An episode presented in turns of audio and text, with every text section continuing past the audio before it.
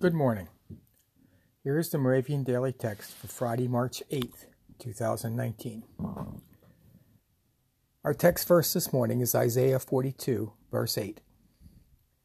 For I am the Lord, that is my name. My glory I give to no other, nor my praise to idols. The teaching text is 1 Corinthians chapter 8 verse 6.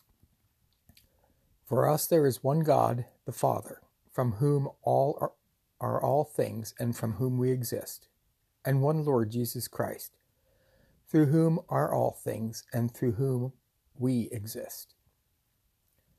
Let us pray. Creator and sustainer God, let us never forget your name.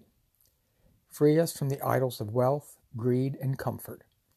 Help us to put your will above all others. In Jesus' name we pray. Amen.